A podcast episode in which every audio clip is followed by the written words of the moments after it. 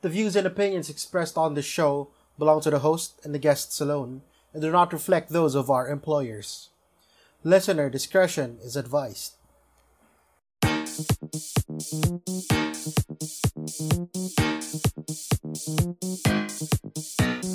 We've talked about online learning arrangements from the perspective of the educators.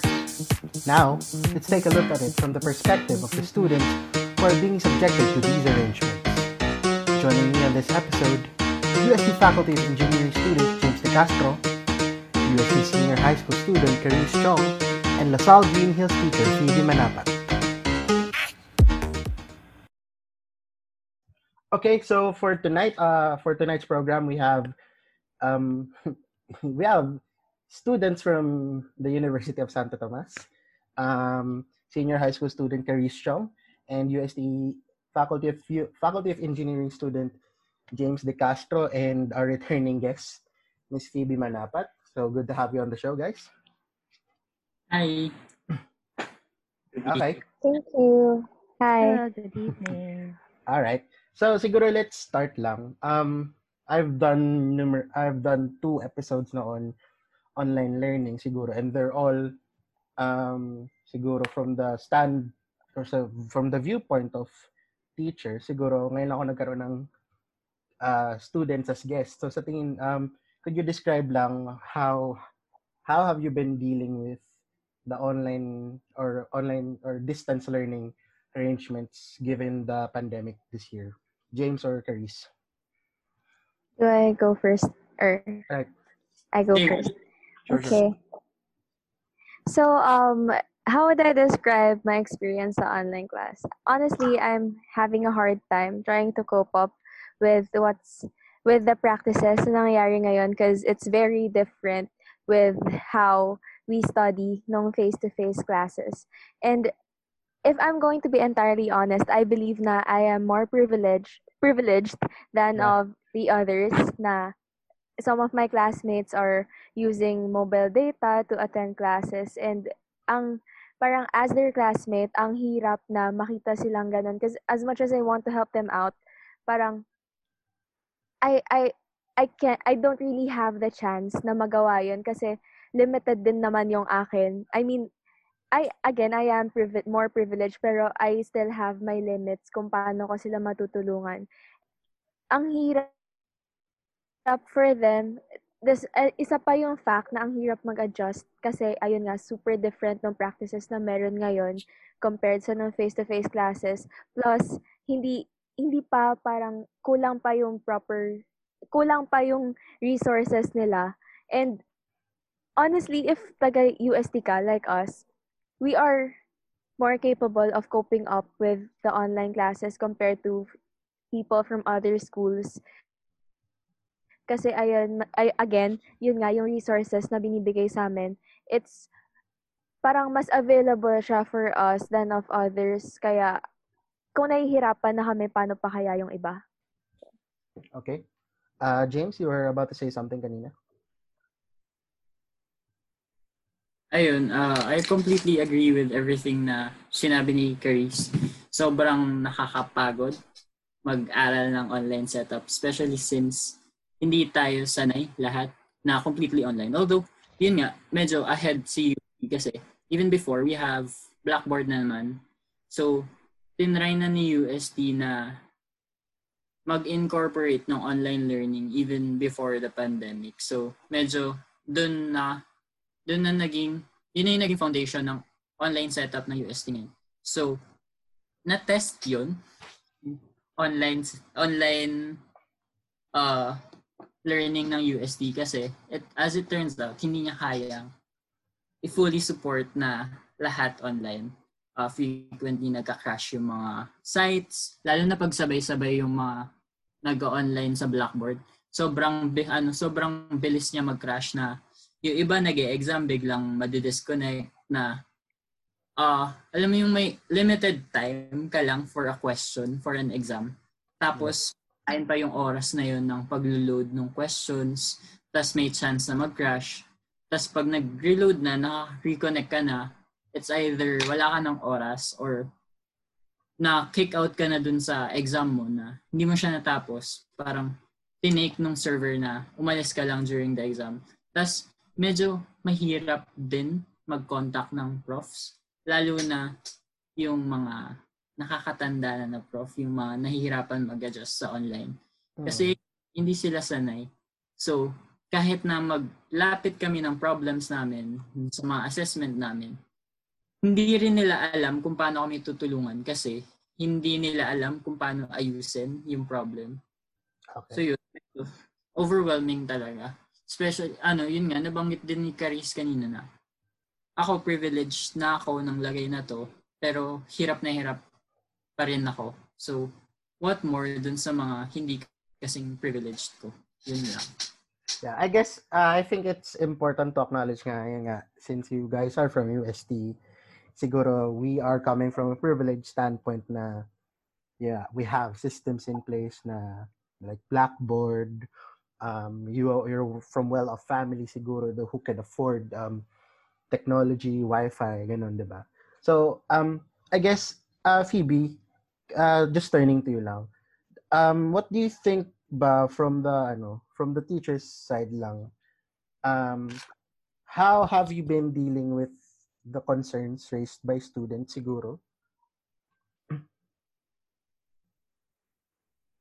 Okay. So in our context, and I am teaching senior high school students and they are being trained as if they are truly transitioning to college, Mm. the amount of work being given to them is not as systemed unlike when they were in junior high and elementary.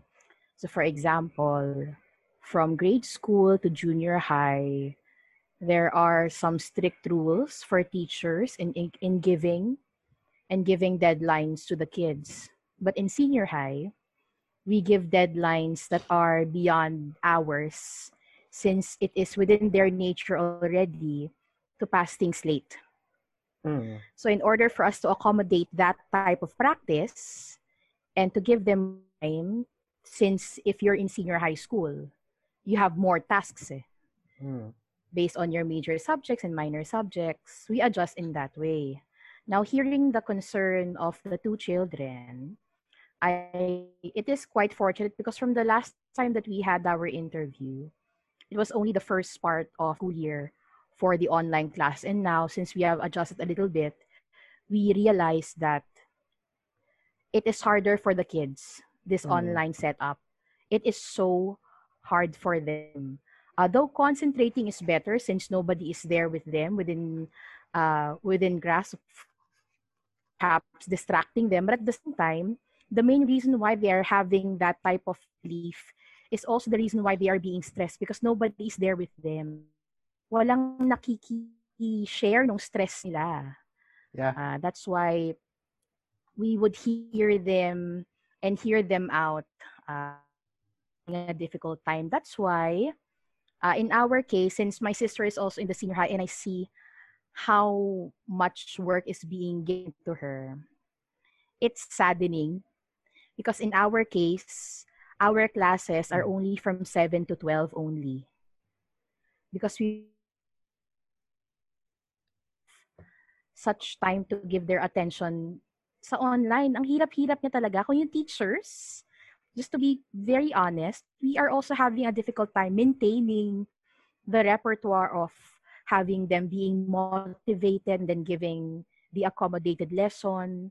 We are only given 40 minutes, but even if we would see that the time is only 40 minutes, we get we it's so difficult to get these kids because they see it, it seems like the lack of uh, separation of home and school is making them more tired.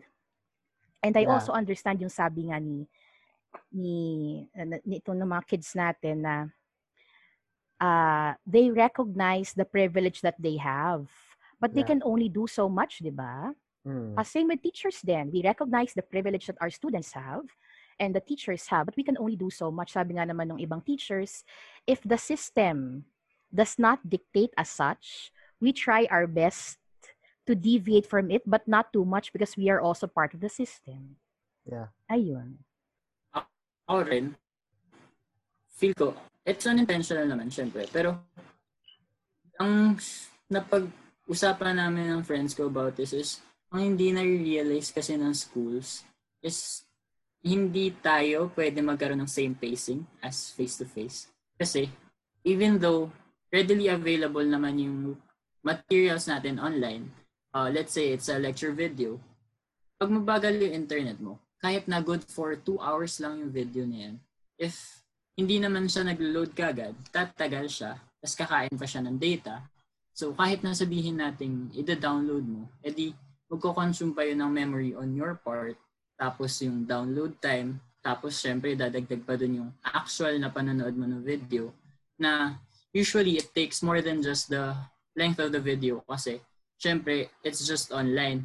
So pag may hindi ka nagigets, pause mo muna. So ikaw na mismo yung mag-a-analyze on your own kasi hindi wala ka namang pwedeng right now na hindi ko to gets, paano ba to? Parang what you can do is i-replay mo lang yung video. So, pag mabilis yung internet mo, sure, no problem. Pero pag, yun nga, medyo hirap ka sa internet connection, hindi mo magawang paulit-ulitin lang yung video. Kasi, Yeah. pag i i-rewind mo, replay mo lang yung video, sobrang tagal niya na mag-load.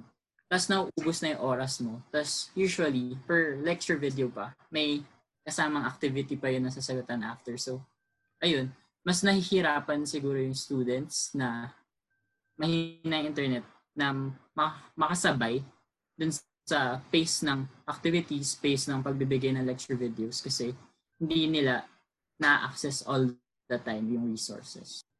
Okay, siguro ano lang, ah siguro ako lang to. Pero kasi aminin ko, nung college din ako, or even before college din, essentially, hindi ako gumagawa ng schoolworks on time.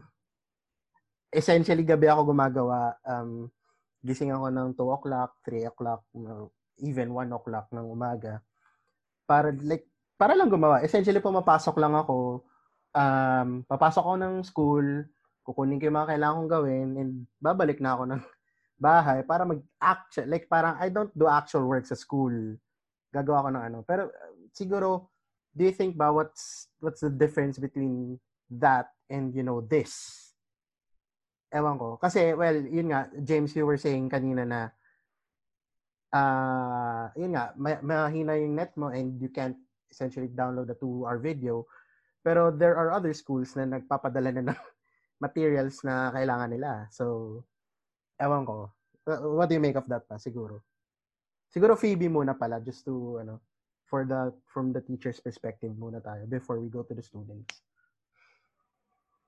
I think it- it's okay. uh, right now kasi we also have the same concern Mm. comparing now we we it, it it doesn't leave our minds eh, comparing the students who are really trying their best and using all of their resources for education versus those who are uh, who were previously known as Mm. students who would lax all of their uh, requirements ano kaso nga lang sabi nga naman din itong dalawa it's different now Yeah, difficult. There are a lot of things that we really cannot control.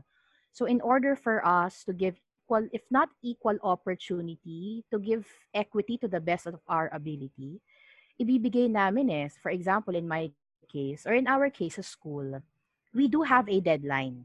We have a set deadline for all of our activities.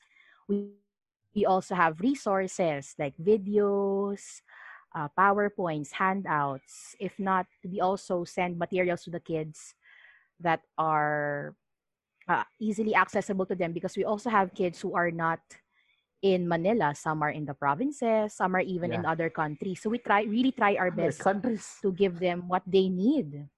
Yes, we also have ones who are from other countries from uh, and they are really also having a difficult time kasi iba yung time slot. I'm not quite sure if they will uh, if they will push through, but we also admire their efforts. Uh, it's it's really we are no longer in the place to uh to assess if what they're doing is really because of what they lack or maybe it or because of their lack of motivation eh. So Yeah. we try we still try our best. If we they really can't, then we also have to adjust kasi uh, we are now more connected to the parents. I'm not quite sure with uh, UST, but since our kids are now online, a lot of our materials are passing through the parents, and the parents are the ones of whom we are communicating with. If ever a child would have a difficulty in passing or any at any point difficulty in accessing a certain material, answering something, just for us to adjust to this norm kasi nga again, it's different. Uh, that's why hindi namin talaga siya ma maiwasan. Ayun. Ah, James, Caris, uh, ano bang pinagkaiba nito dati na kukuha ka na lang ng ah, work mo, workload mo, tapos magtatrabaho ka ng hating gabi. Anong pinagkaiba na ngayon dito? Siguro. Any of the two.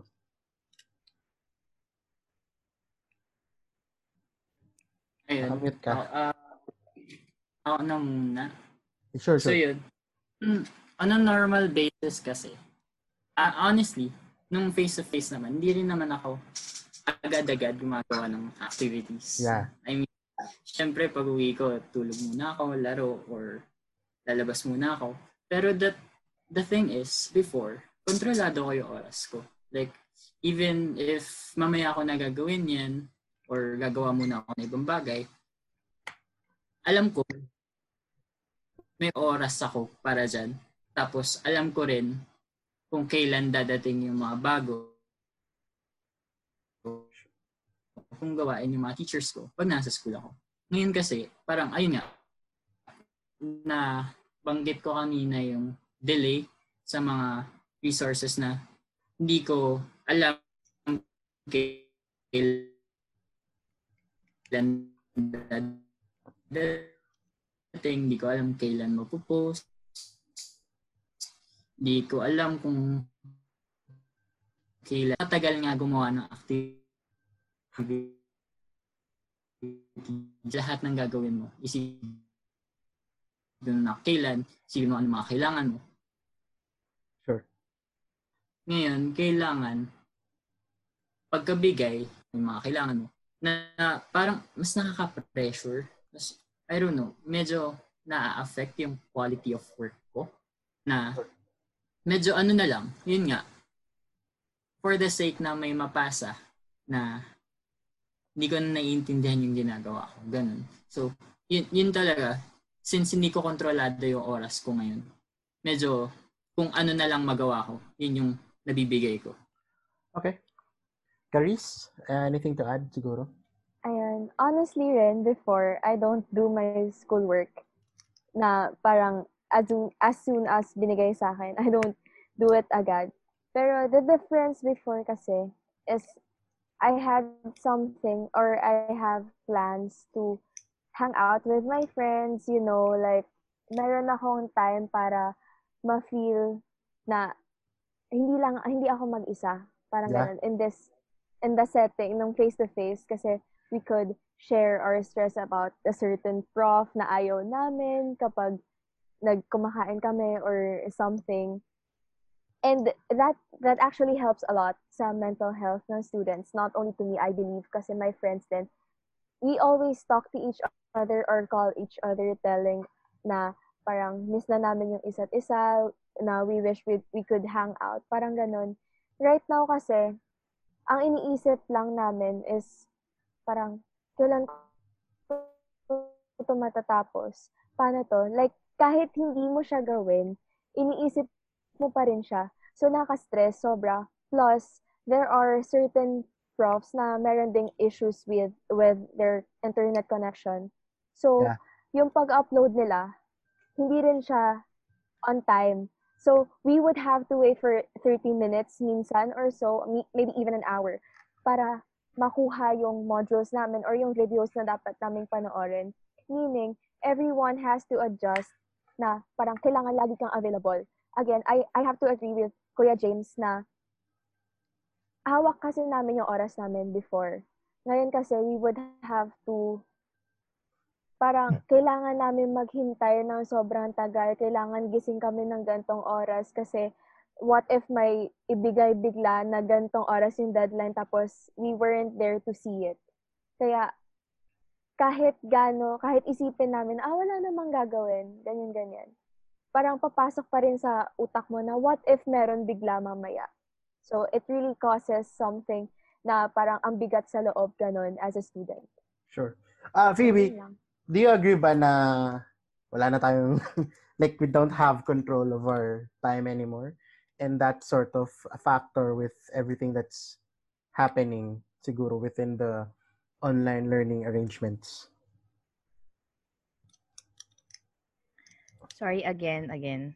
sorry ah do you agree ba na um wala na tayo masyadong control ng time natin ngayon given that parang dati parang okay at least alam kong ah, wala namang ibibigay and I could delay this project siguro for another day but ngayon parang wala na tayong control ng oras and parang at any time pwedeng magbigay ng schoolwork. Ah, do you agree with that notion ba? Yung sinabi ni James. I have an issue with that because we don't believe in that. I think All right.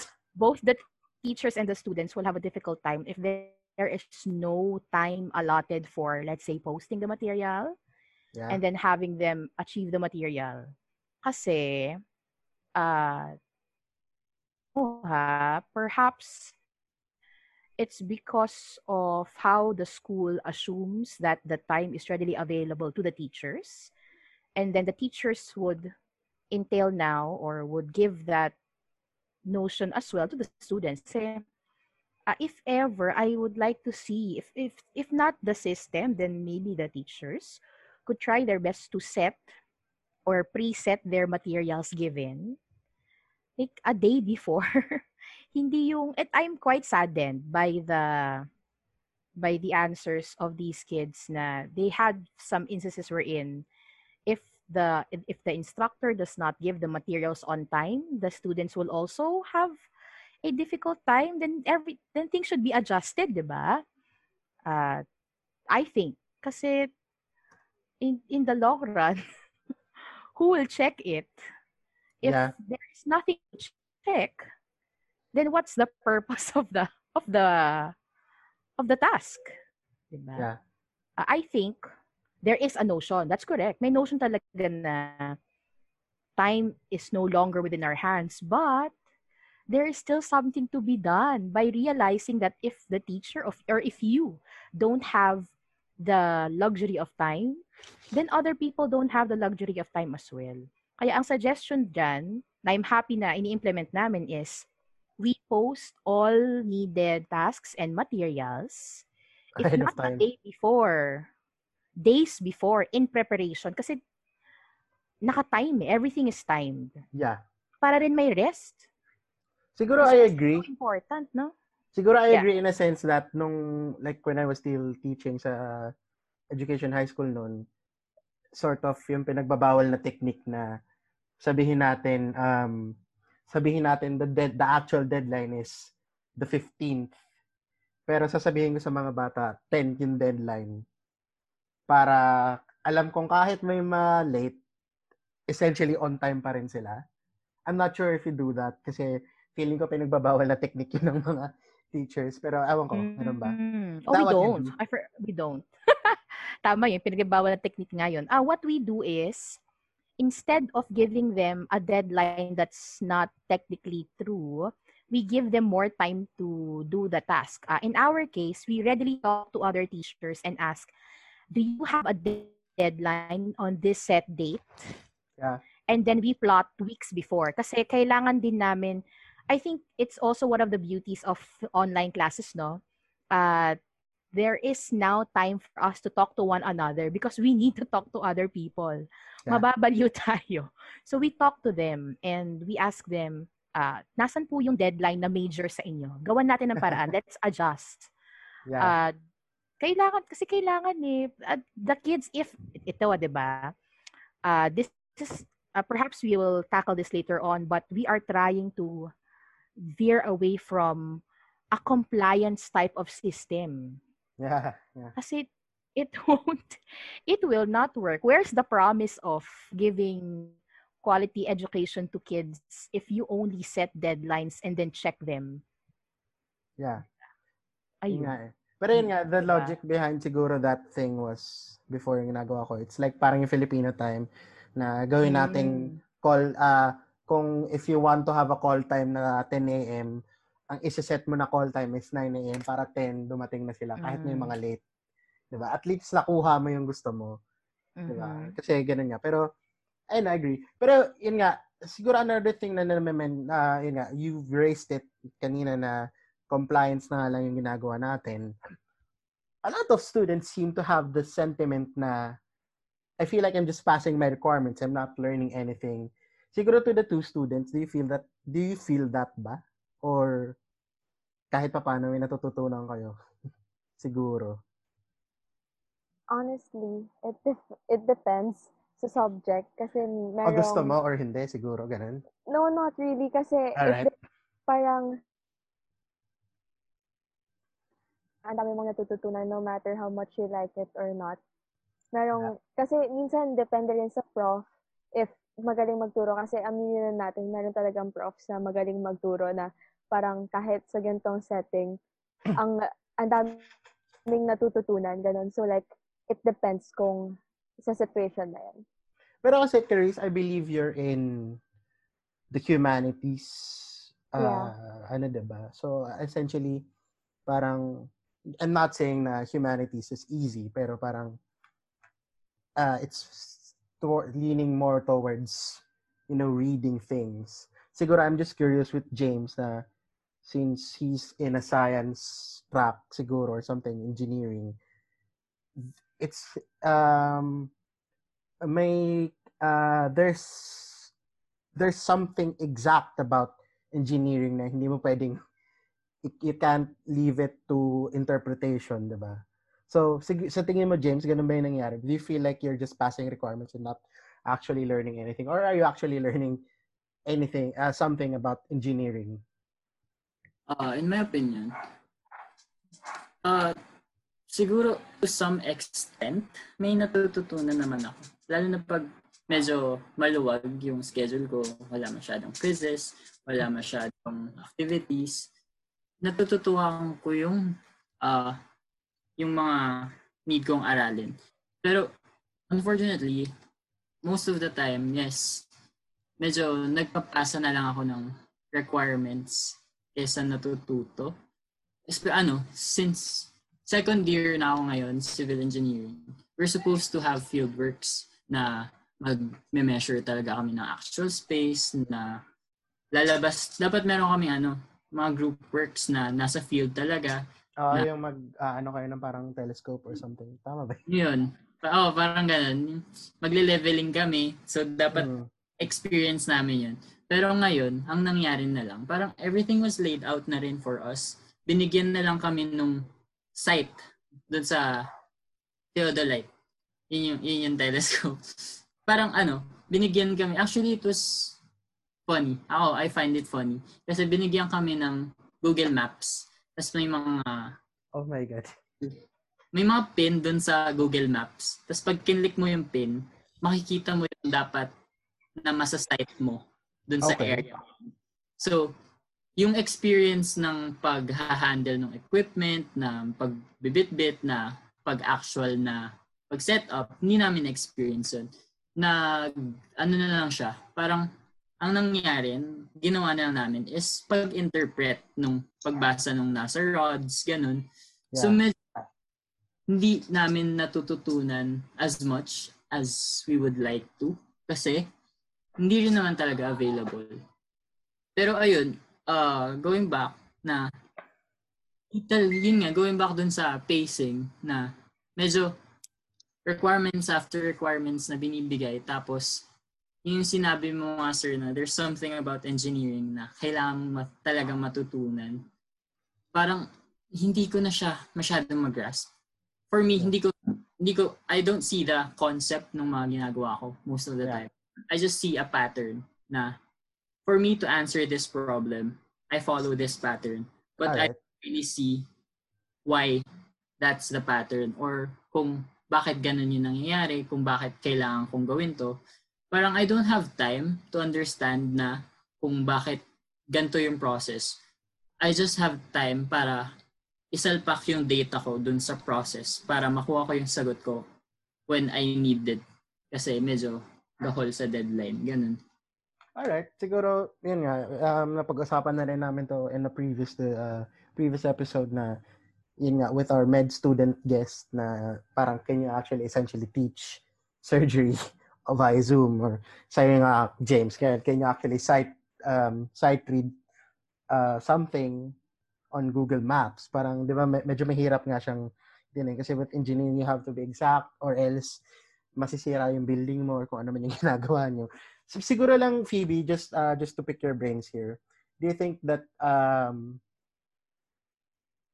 that that the online arrangements sort of widen the gap or widen the divide siguro of um, humanities and sciences kasi parang yun nga with sciences you need to be exact and with humanities you have sort of parang medyo you could could bank on interpretation. I'm not sure.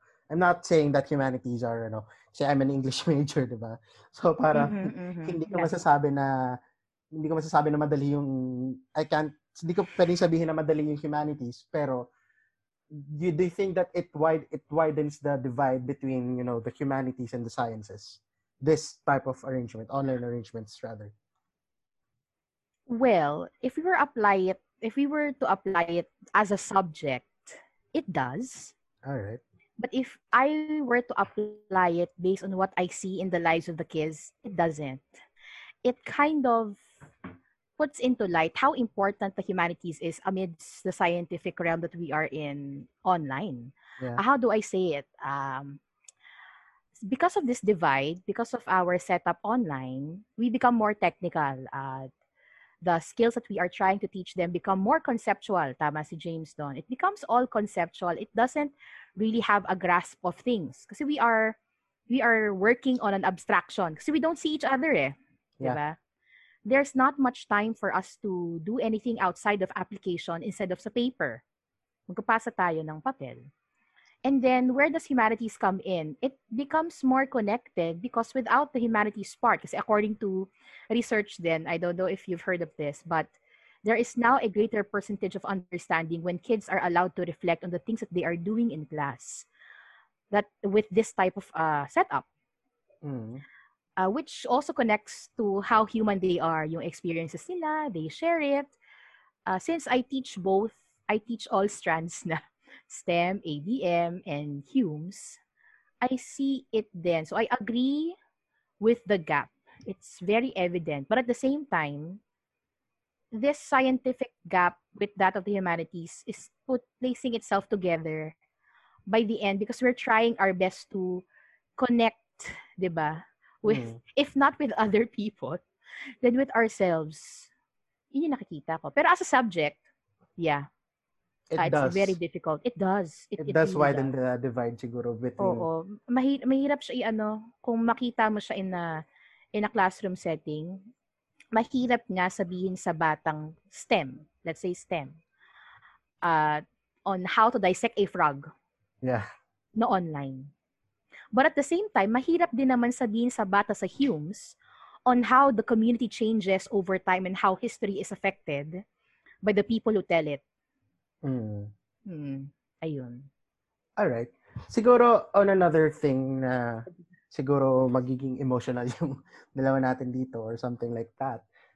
Can I just ask, a lot of students are calling for an academic fees essentially because they believe na the system isn't equipped to deal with online arrangements or the government is doing nothing with you know the to, to address the the the concerns of teachers students alike you know with online learning do you agree with that na parang do you siguro for the two and later with Phoebe to sort of explain ano nga do you think we should have an academic fees even if there's you know the unintended consequences nga na siguro the the wider public don't know about economics wise or kung ano man sa ano. Do you think we should have an academic fees? Yes, no, and why? Any of the two students? Hello. Yes. Ako, I don't agree na dapat magkaroon ng academic freeze kasi um, ang daming, first of all, syempre, ang daming mawawala ng trabaho once we do that. And that's not actually what we should focus on kasi we should focus more on solving kung yung sa healthcare kasi that's the only thing we can do para makabalik sa dati nating nakasanayan. I don't think the academic freeze would benefit. Somehow, siguro in the thoughts of some students, academic freeze is beneficial kasi syempre, yung, yun nga, yung kulang sa resources, may time sila para mag-cope up. Pero, ayun nga, ang daming mawalan ng trabaho, tapos, parang, kailangan din naman yun ng mga employees para makapag, how do I say this? Parang, para masuportahan naman yung personal needs nila. So, personally, I don't agree with academic fees. I'm more of a balik, ligtas balik eskwela. All right. COVID safe environment for the school. Uh, James, do you agree with an academic freeze? Yes, no, and bakit? Siguro. Uh, to be honest, ang naisip ko is yes before I heard yung side ni Caris which has good points. Pero kasi on my side, ang naisip ko is medyo hassle nga bumalik sa school. Eh, and medyo magastos sa time, sa money, lahat. Parang medyo malaking investment siya during a pandemic na kung iisip, ah, parang may mga students na syempre ayaw mapag-iwanan. Yeah. Even though sabihin natin na optional naman balik sa school. Syempre may part sa'yo na ayaw mong ma-delay. Parang ayaw mong, ayun, mapag-iwanan. So, parang for me, during this pandemic, I agree naman dun sa sinabi ni Caris na siguro academics shouldn't be a priority right now. So, Mm. dun tayo sa healthcare. Pero kasi, ayun nga, may students na may close relatives na affected nung pandemic, may mga may positive sa family. So, medyo iniisip nila, naghahalo-halo na yung sa academics. Some of them nag-online online businesses. So, iniisipan nila yun kasi hindi, hindi sila nag-online business kasi marami silang time, nasa bahay lang sila. Some Mm. nag-online business kasi kailangan. Kasi they need to put food on table for their families na hindi naman sa shoulder nila yung burden na yun. Pero gusto nilang tumulong kasi hindi na nila iniisip yung ano mangyayari bukas. Uh, like, siguro magkaroon ng academic fees. Hindi na nila may isip yung consequences ng academic fees kasi syempre yung focus nila is on the now. Paano Yeah. mo nga naman kasi iisipin yung mangyayari in the future when you're not sure na makakaabot ka pa dun na parang you're living day by day na iisipin mo paano kayo ngayon, paano bukas. So, Yeah. medyo mahirap sa kanilang isabay yung academics. Yun lang naman opinion. Siguro kung buhay pa tayo or something ganun. diba? Yun Ayun. yung mahirap isipin.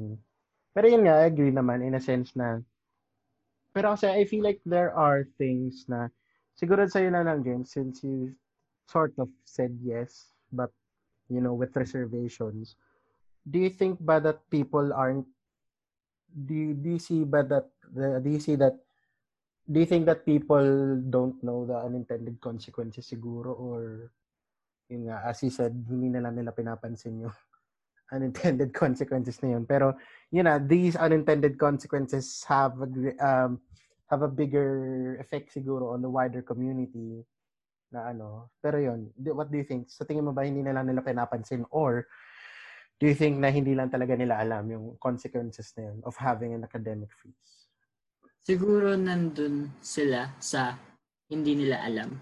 all right Wala naman dun yung focus nila.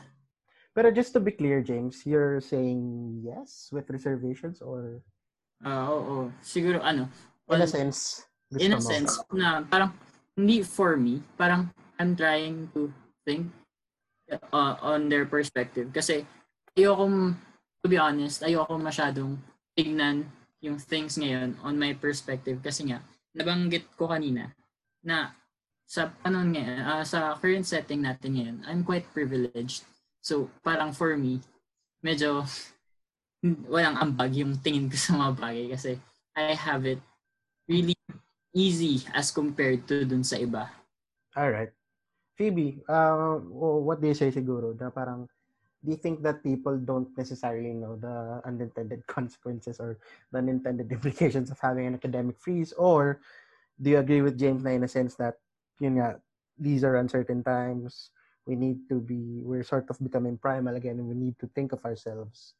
What do you say ba? What do you make of those uh, statements siguro? I think uh, combining now the answers of the two kids, it has also kind of added to what I originally stated in the previous interview that I am not agreeing with academic freeze because of its implications on uh, a lot of Everything. things. Everything, Everything. diba? On the But at the same time, at the same time, kasi ako, I, I'm not saying this because I'm telling my job to leave me, diba? But Right. if only I had the choice of just one person to to do the academic freeze, but have everyone take the blow of all of those implications. Kasi if we stop school right now, as in biglang may magsabi na, okay, academic freeze po tayo, uh, let's all concentrate on our families, ganyan. How in the world will the schools give back the money? All right. how would the resources go back to the to the way it was yung binigay na sa mga bata Hmm. uh let's look at also the lives that were affected and have adjusted from the Hmm. school setting what else uh yung the kasi GDP. tama tama rin naman oh yun 'di ba it has affected a lot and i don't know if this if students know this but as of the moment the frontliners for schools are teachers kasi Hmm. the only people who are technically facing the kids and are um, physically income generating are are the teachers and then all of these things that we are doing at the back of us we have the clerks the Yeah. janitors the the admin they're all rooting for us di ba?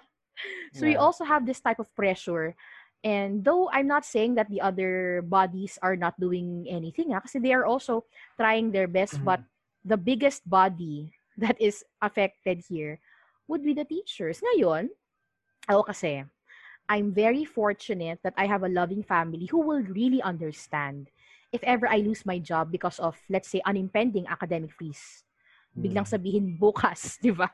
Okay, mag-academic freeze na po tayo, hindi na pa kaya ng mga bata, but what about the others? I think I I think I also talked about this uh, with my sister sa senior high. Ang sabi niya, even though she is going through so much, she doesn't want to have academic freeze, but instead to concentrate all resources to the kids. Hmm. You you adjust more to the kids kasi hindi na talaga effective yung normal face-to-face strictness and Yeah. rifts. Parang you It can't doesn't work anymore, di ba? parang Hmm. you can't you can't just translate what you've been doing before to an online Correct. setting kasi baka nasanay ka sa ganun or parang Correct. 'di ba? I, I feel like Oo. ganun yung yun yung point ng sister mo siguro. Oh, there's also I think there are some teachers perhaps they're also having a hard time but I need to be with the with the times on this, no? Uh we have already ample time. We are being forced as well eh, to adjust as much as we could. But kung nahihirapan ng teachers, kailangan nilang intindihin who are they catering to. Yeah. 'Di ba? Kasi kung nahihirapan sila, they're just one subject. All right. Eh, eh, ang isang bata, ilan ang subjects niya, 'di ba? Yes. Kaya yung academic freeze na yan, I still say no to it. I think what the system needs to do is to concentrate on the more important things. Mm. Kasi ang nangyayari, because of the damage system that we have, sobrang damang-dama natin yung pagkakamali ng system, eh, di ba? Yeah. That's why we are asking for everything to just stop and Yeah. just give us a break. Yeah. Pero feeling ko, in a, in a propaganda sense, kapag nag-freeze tayo, may mangyayari na mas malala. Na the economy will drop. The economy would drop, No. 'di ba? Or the, or the kids. Kasi maraming mga processes sa mga schools na ginagawa like um, regist- regis- registrations to vote. Sa schools Yeah. ginagawa yun eh. Like, iniisip ko din though. Diba? Like, I'm not sure kung if, if you know, private uh, schools are stocks in the stock market. Pero essentially, siguro parang if we did have an academic freeze, like the stock Mhm. market would somehow topple siguro. Magiging pula na naman schools are, business, are, are businesses too. That's right. Yeah, essentially. Diba? their businesses. Oo. Siguro na lang for the students, just quickly, in a sense, ah alam naman natin siguro na unprecedented yung lahat na to, hindi natin alam kung ano. Do you think ba like when you're when it come when the time comes na magiging you're the adults already, pag si James naging um engineer na siya and he takes the boards or you know other people na other people na ano yun? na who have you know have to become actual professionals who have to take a um a board exam do you think ba do you agree in a sense na magiging asterisk kayo in a sense na baka oy maybe he learned uh, baka magaling siya pero he did learn this during an unprecedented time na parang baka hindi maging sabihin natin baka hindi quality yung natutunan mo because yun nga you are in an what uh, James siguro as an impending as an impending or as a future professional person with a license do you agree with that ba na baka nababawasan yung quality ng education mo given that you are now here now and therefore magkakaroon ka ng asterisks sa pagiging professional mo or do you think hindi ganun? Ayun. Napag-usapan din namin yun ng friends namin na hirap na hirap na kami, second year pa lang kami. Paano kaya yung mga graduate graduating during this time? Tapos, Mm. lahat naman kami na may online learning sa track record ng pag-aaral ng engineering or any other course na yun nga nag-boards, Mm. maki-question yung abilities namin to do our jobs. Mm. Na ang feel ko, ako feel ko, in my opinion, parang masa-stuck kami sa ano, sa office work, ma, mga ano lang din. So, since natuto kami online, yung mga work na magbibigay sa amin, yung ah, ano lang din, parang desk jobs na do computations on the laptop, ganun, na Mm. theoretical lang din yung ibibigay sa amin since theoretical lang din kami nag-aral na engineering na with little to no application unless unless mag-step up kami sa work. Phoebe, can I just ask you, given that, you know, we are licensed people, so do you agree na baka magkakaroon nga tayo ng, ah, siguro this, this batch of students right now, baka magkakaroon sila ng sort of asterisk when it comes to their, you know, professional standing somewhere. Do you agree with that ba or hindi? Ah, as James has said na it's still, you know, it's still your call to step up and do something different to stand out. Phoebe. Okay. So when it comes to standards naman, the the body that giving the standard will be the one being followed eh. Yeah, yeah. Kaya when they give us our license, then that's it. Kung magkakaroon man tayo ng issue dun sa kung up to par ba tayo dun sa lisensya natin, ibang issue na ata. Yeah, I think that's a personal issue na siguro. yeah, it's going to be a personal issue. But if the, I just really hope that the Hindi Kasi I'm not yun. aware eh of what will happen. Tama si James kanina, sa legitimate concern. What will happen to our graduates? How will they get these very important documents and evidences, di ba? Yeah. I, that I'm not aware of. Kahit nga yung yung sa teachers, yung Mm. license natin, how Mm. will the how will they get it? I Yeah. think it's postponed, di ba? Kahit yung friend ko na lawyer, I, Mm. not lawyer, law student, Hmm. suspended ang bar. The bar, yeah, yeah. Until when? Does that mean Pero kasi they, until they're suspended, we don't have new uh, people mag- have licenses, no? walang mag-oath taking. Walang mag-oath taking. If walang oath taking, walang lisensya. Ngayon, Oh, yun, no. yun nga. Whatever the system will give, if they give the license, then so be it. Hmm. Uh, Siguro it's a personal call na lang talaga if you're going to be prejudicial about Yeah, oo, about it. Yung I got my license during COVID. Uh, parang- how do I feel about it? Sa kanila na lang yun. Pero Yeah. to side on to your concern and maybe the concern of the others, how will they get the, their license during this time? Maybe that's a Hmm. different, uh, that could be a different episode. Yeah. Caris, pag naging journalist ka na, pwede mo itong i-cover. Pero ito yung una mo story pag nag-ano ka. What happened to the graduates of COVID? Good Lord. Yun. That's a very good, it could also be a good research, no? Yeah. Gawa Mm. sila ng research. Mm, comparative, no? Yung mga graduates ng COVID tsaka graduates ng ng normal face-to-face. Ano sabi ko sa'yo, CNN, I'm waiting, I'm waiting for that call, man. Sige. Waiting for that call, CNN. Siguro ito na lang, just quickly before we wrap this up. Um, for all the three, in your opinion, kasi napag-usapan na rin natin before na, uh, or siguro na pag, um, it was taught to us in college, uh, siguro in one of our prof eds, na the students are somewhat still stakeholders in anything kasi eh sorry the students are our clients. We are the, uh, we teachers provide the service you are our clients. Uh given that logic do you think that the student should have a say in uh the lear- the online learning arrangements that they're subjected to? Siguro we'll start with the students first and then we'll end with the teacher. Any of the two james or chris? Hello. Yeah. So, ano, ako I believe na students should have a say in the situation kasi we're affected din naman by this pandemic or this academic stress or something. Parang academic we have stress. to we have to like tell our opinions kasi in the future if ganito pa rin yung case wag naman sana pero it would help in the improvement of the practice na ginagawa natin ngayon parang kasi kami rin naman yung directly affected by it eh so Mm. kami lang rin yung makakapagsabi kung ano yung nararamdaman namin kung ano yung epekto sa mga friends namin or ourselves namin. So, yeah, I believe na dapat magkaroon ng say yung students. All right.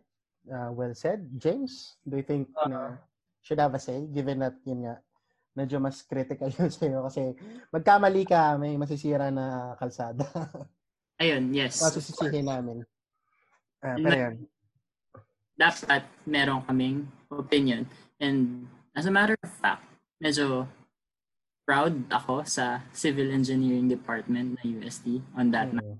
Kasi, di ba meron kaming grievance system wherein we submit our uh, mga hinanakit namin sa mga nangyayari.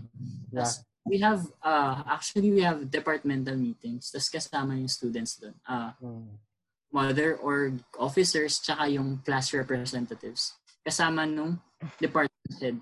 Tapos, the, ano, doon namin din discuss yung concerns namin para talagang uh, nasasabi namin personally sa department head ng civil engineering na hindi effective yung ganto or effective yung ganto. Tapos, they also give their feedbacks kung bakit ganun. Yeah.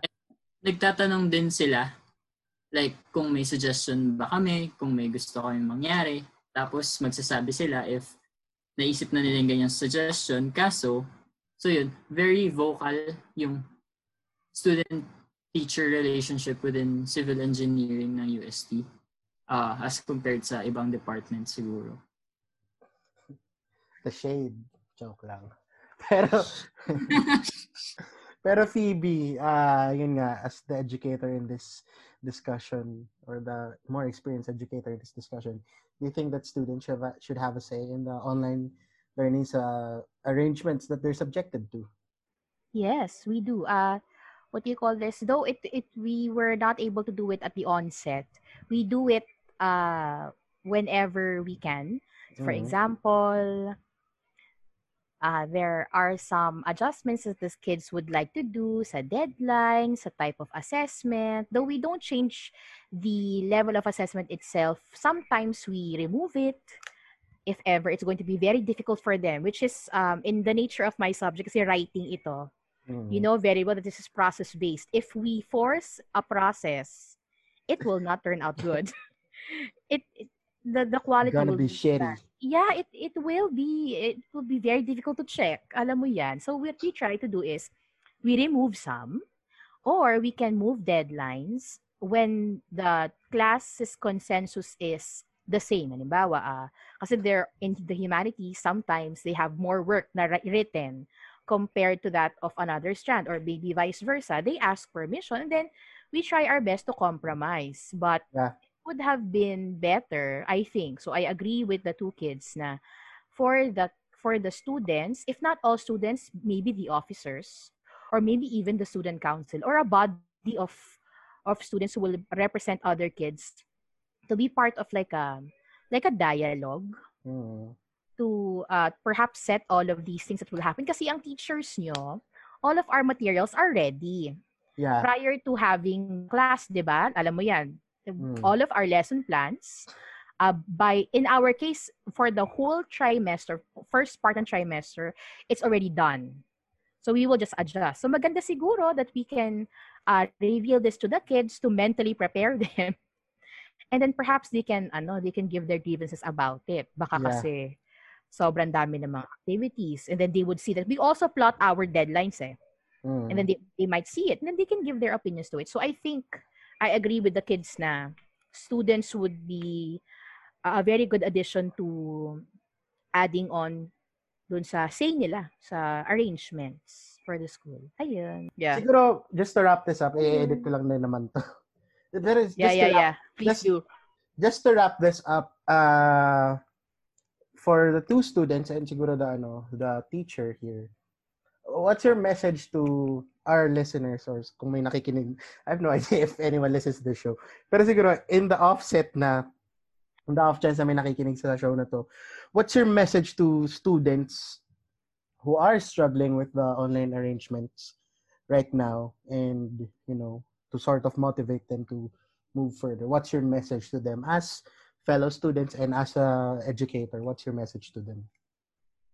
Any of the three? Ako na lang ulit. um, siguro my message to my fellow students would be um, help each other kasi we have to go through this together. Like, parang being alone, the feeling pa lang is parang ang miserable na maramdaman na alone ka through this challenge. So, if you need help, ask sa friends mo or if not sa classmates mo. And of course, din naman sa iba, be inclusive. Parang Mm. Understand kung ano yung nararamdaman ng ibang tao kasi parang out of all the times na we are together or we exist, ito yung time na kailangan nating intindihin yung isa't isa. Because parang nahihirapan tayong lahat. Hindi natin pwedeng isipin yung sarili lang natin. So, I believe na dapat ang unang nasa isip natin is to lend a helping hand sa fellow students or even sa professors na nakakahalubila natin. Ayan. All right. Uh, James or Phoebe? Ayun, uh, yun nga, share the load. Parang, I know na medyo hesitant tayo mag-open up sa friends natin yan because we know na nahihirapan din sila and we don't want to burden them with our problems. Pero ayun, mag-nerd out ako dito sa metaphor na to. Pero sa calculus kasi, when you have the same variables, Oh, no. siya Alright. nag-add up. Pwede mo lang siya ipag-combine.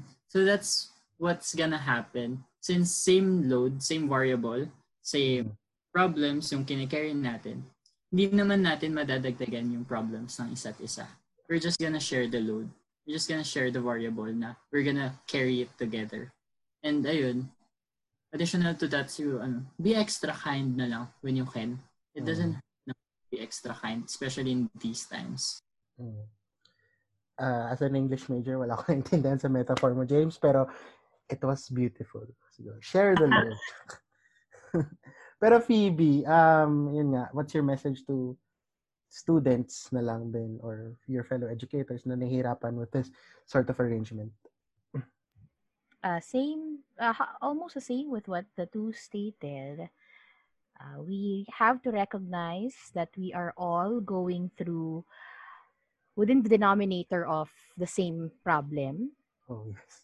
But, ay, oo nga no, math. O, see? English major.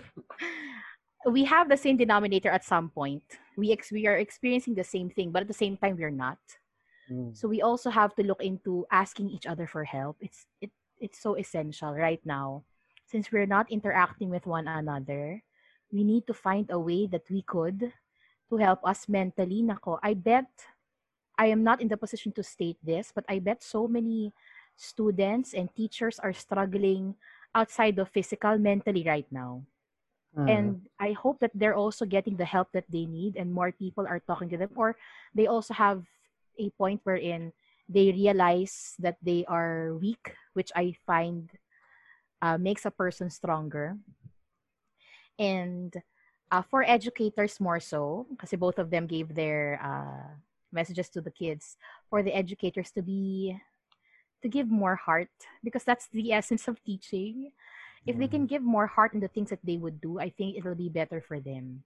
Because if they can feel that the heart is going, is leaving them, I think it's time for them to to slowly but surely remove themselves from the system.